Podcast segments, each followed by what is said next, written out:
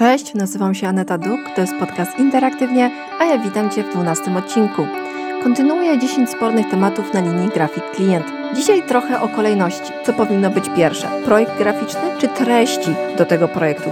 Często mówi się, że klient nie musi się znać. Od tego przecież jest specjalista, ekspert i wszelkie maści wymiatacze w swoich dziedzinach. To wszystko by się zgadzało, gdyby nie fakt, że po pierwsze rzadko się zdarza, że ten nieznający się klient powierza całość tematu swojemu ekspertowi.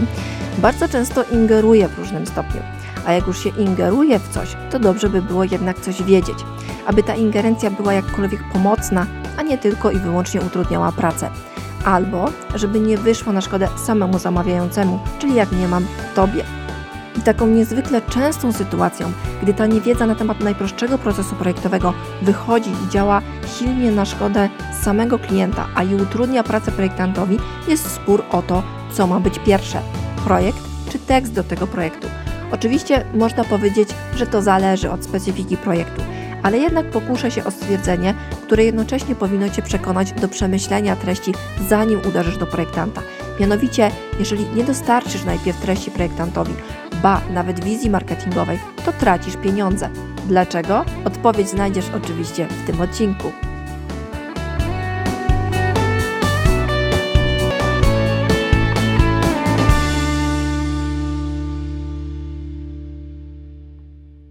Projektant graficzny ma za zadanie przedstawić w formie wizualnej Twój przekaz marketingowy. Jasna sprawa, każdy to wie. Projektant nie jest copywriterem, nie jest też marketingowcem, a już na pewno nie jest wróżbitą. A zdarzało mi się, że klient nie chciał przekazać nawet najbardziej nieskładnych notatek na temat tego, co ma się znaleźć w zamawianych materiałach graficznych. Do czego to się sprowadza?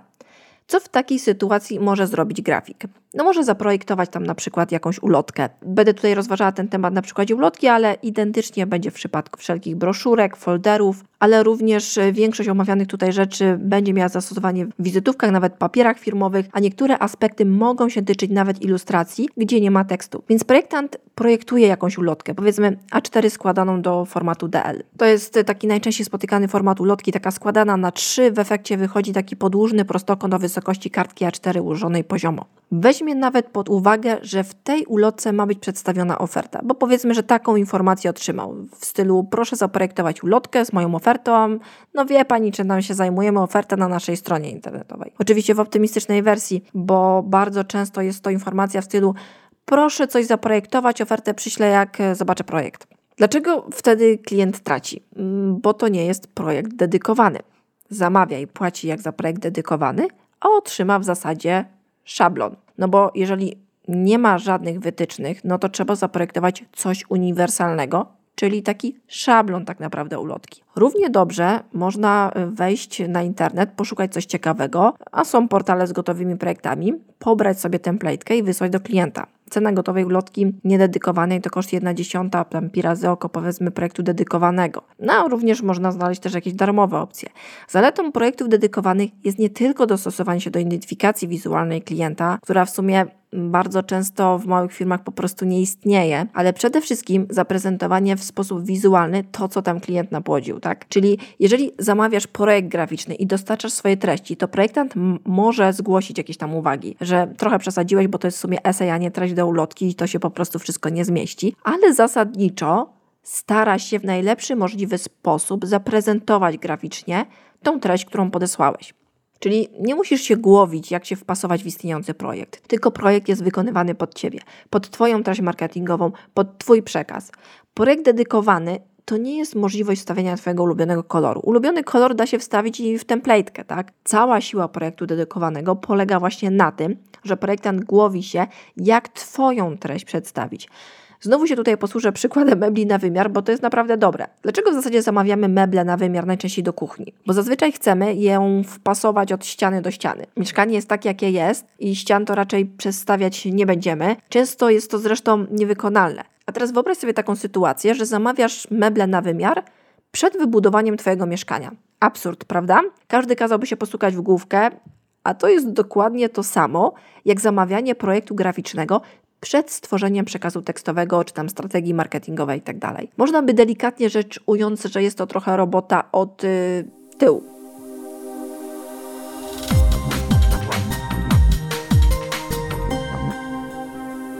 I to jest w ogóle bardzo ciekawy temat. I często sobie zadaję pytanie, współpracując z różnymi firmami, do jakiego stopnia można się nie znać, a co gorsza, nie chcieć się poznać, żeby kręcić jakiś biznes. Bo pozostaje taka kwestia, no przecież nie muszę układać tekstów, tak? Pójdę do agencji. Ba, nie muszę w ogóle wiedzieć, jak, w jaki sposób się wykonuje ulotkę, jaki jest proces projektowy. Przecież to jest sprawa grafika. Więc mogę pójść sobie do agencji, która ma wszystkich specjalistów, ma copywritera. No tak, ale copywriter nie bez powodu jest copy, czyli taki kopiuj pisarz, tak?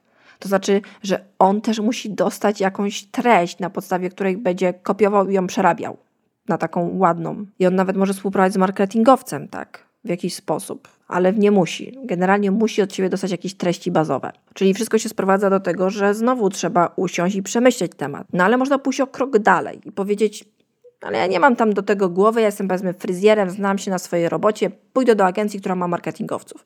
Oni mi powiedzą, co mam zrobić i, i, i jak to zrobić. To też jest prawda. Oni powiedzą, pewnie nie za darmo, ale powiedzą. Tylko, że oni jedynie powiedzą i wy, wycenią jakieś swoje pojedyncze usługi albo nawet cały zestaw swoich usług.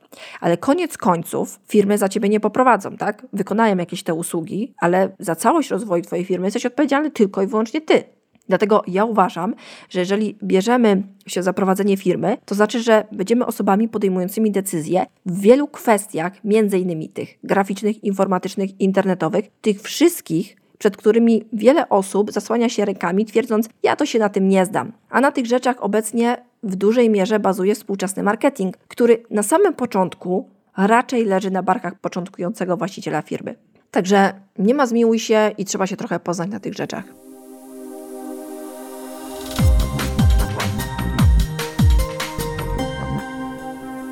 Ale wracajmy do tematu.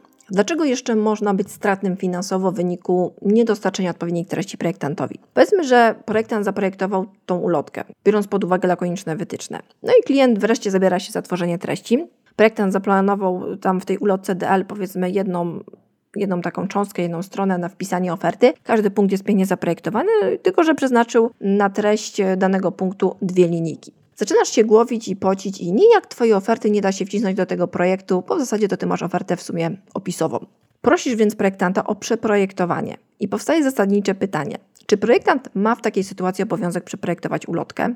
Oczywiście, że nie musi, bo to jest w sumie drugi raz ta praca, którą już wykonał według wytycznych, których wcześniej nie miał. Ale często jest tak, że przeprojektowuje tą ulotkę. Czasami żąda dodatkowego wynagrodzenia, a czasami robi jedną z dwóch innych rzeczy.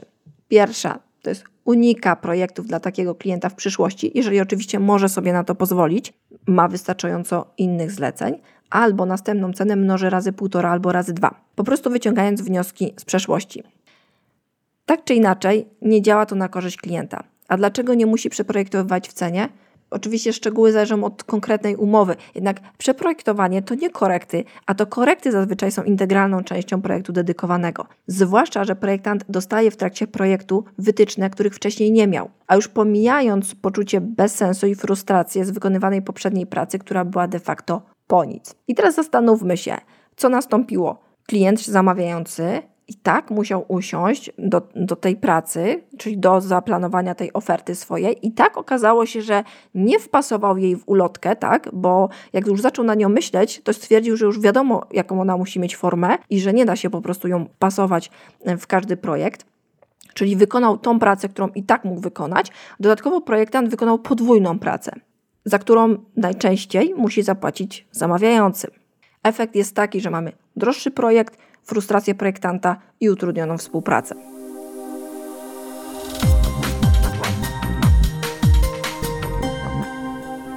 A wycena takiego projektu? Dlaczego w ogóle w usługach dedykowanych nie ma stałego cennika? Na przykład projekt ulotki 400 zł. Tylko wiecznie musisz kontaktować się z tym grafikiem i pytać, ile kosztowałoby to i to, a grafik zawsze odpowiada, to zależy. Chodzi generalnie o to, że ulotkę można zaprojektować w 10 godzin, a można i zaprojektować w 2 godziny. Ulotka może wymagać zatrudnienia podwykonawcy do przykład wykonania zdjęć, może wymagać zatrudnienia copywritera, czasem korektora. Usługa może zawierać dopilnowanie druku i odpowiedzialność za nakład na przykład 100 tysięcy sztuk albo 1000 sztuk. To wszystko powoduje, że rozrzut cen jest gigantyczny, więc robienie cennika w stylu od 200 zł w górę, gdzie górna granica jest bliżej nieokreślona, mija się z celem. A jak to się ma do Twojej sytuacji? Takiej, że nie przesyłasz najpierw treści, tylko żądasz najpierw projektu. No to w takiej sytuacji wychodzisz na tym słabo, bo projektant musi coś założyć. Będzie więc celował w jakąś średnią półkę plus 20% na nie wiadomo co go spotka. Po czym ty przychodzisz z trzema zdaniami, gotowym zdjęciem i w sumie to nie masz żadnych uwag. I okazuje się, że ten projekt można było zamknąć w połowie ceny, którą płacisz. Albo nic nie płacisz, tylko idziesz do innego, bo stwierdzasz, że temu to soduwa uderzyła do głowy. W życiu tyle za ulotkę nie płaciłeś. I tym sposobem tracisz możliwość współpracy z dobrym projektantem.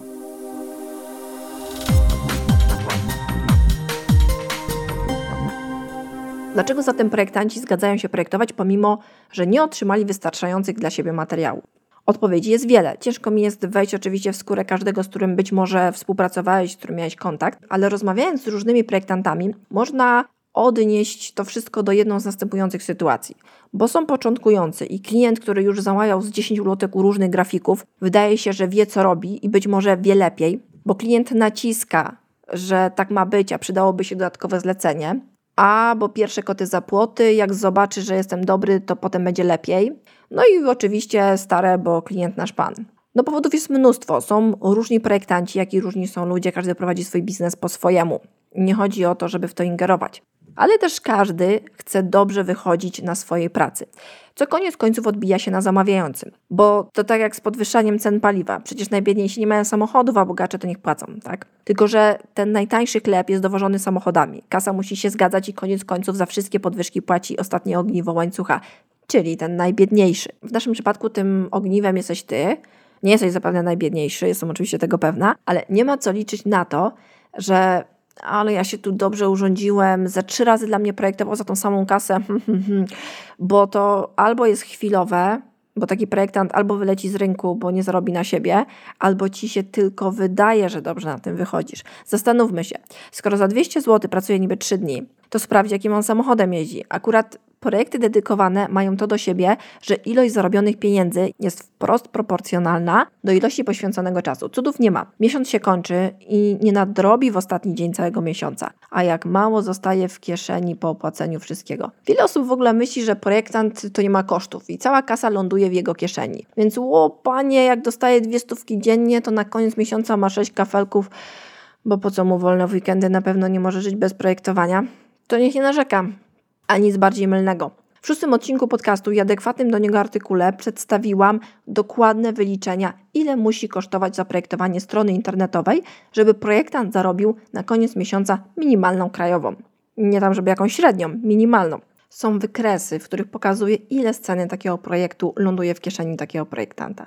I ten topik gładko przenosi nas do następnego odcinka, w którym opowiem o negocjowaniu cen w usługach dedykowanych projektowaniu graficznym, chociaż nie tylko, tyczy się to w sumie wielu usług dedykowanych, zaskakująca jest pewna skłonność niektórych wielbicieli negocjacji cen. Mianowicie negocjowanie ceny już po wykonaniu zlecenia, czyli w tym przypadku projektu. Jak się do tego odnieść? Czy jest to chwyt poniżej pasa, czy jednak doskonała taktyka biznesowa pomagająca w utrzymaniu swojego portfela w dobrej kondycji? Jak łatwo się domyśleć, punkt widzenia zależy od punktu siedzenia. Ale czyja racja jest racniejsza? Na to pytanie spróbuję odpowiedzieć w następnym odcinku, a dzisiaj to już wszystko. Wszystkie notatki do tego odcinka znajdziesz pod adresem anetaduk.com ukośnik p ukośnik 12, jak 12 odcinek tego podcastu. Jeżeli ten podcast w jakikolwiek sposób Ci pomógł, dodaj proszę swoją opinię w iTunes lub na blogu pod notatkami do tego odcinka. Do usłyszenia w następnym odcinku.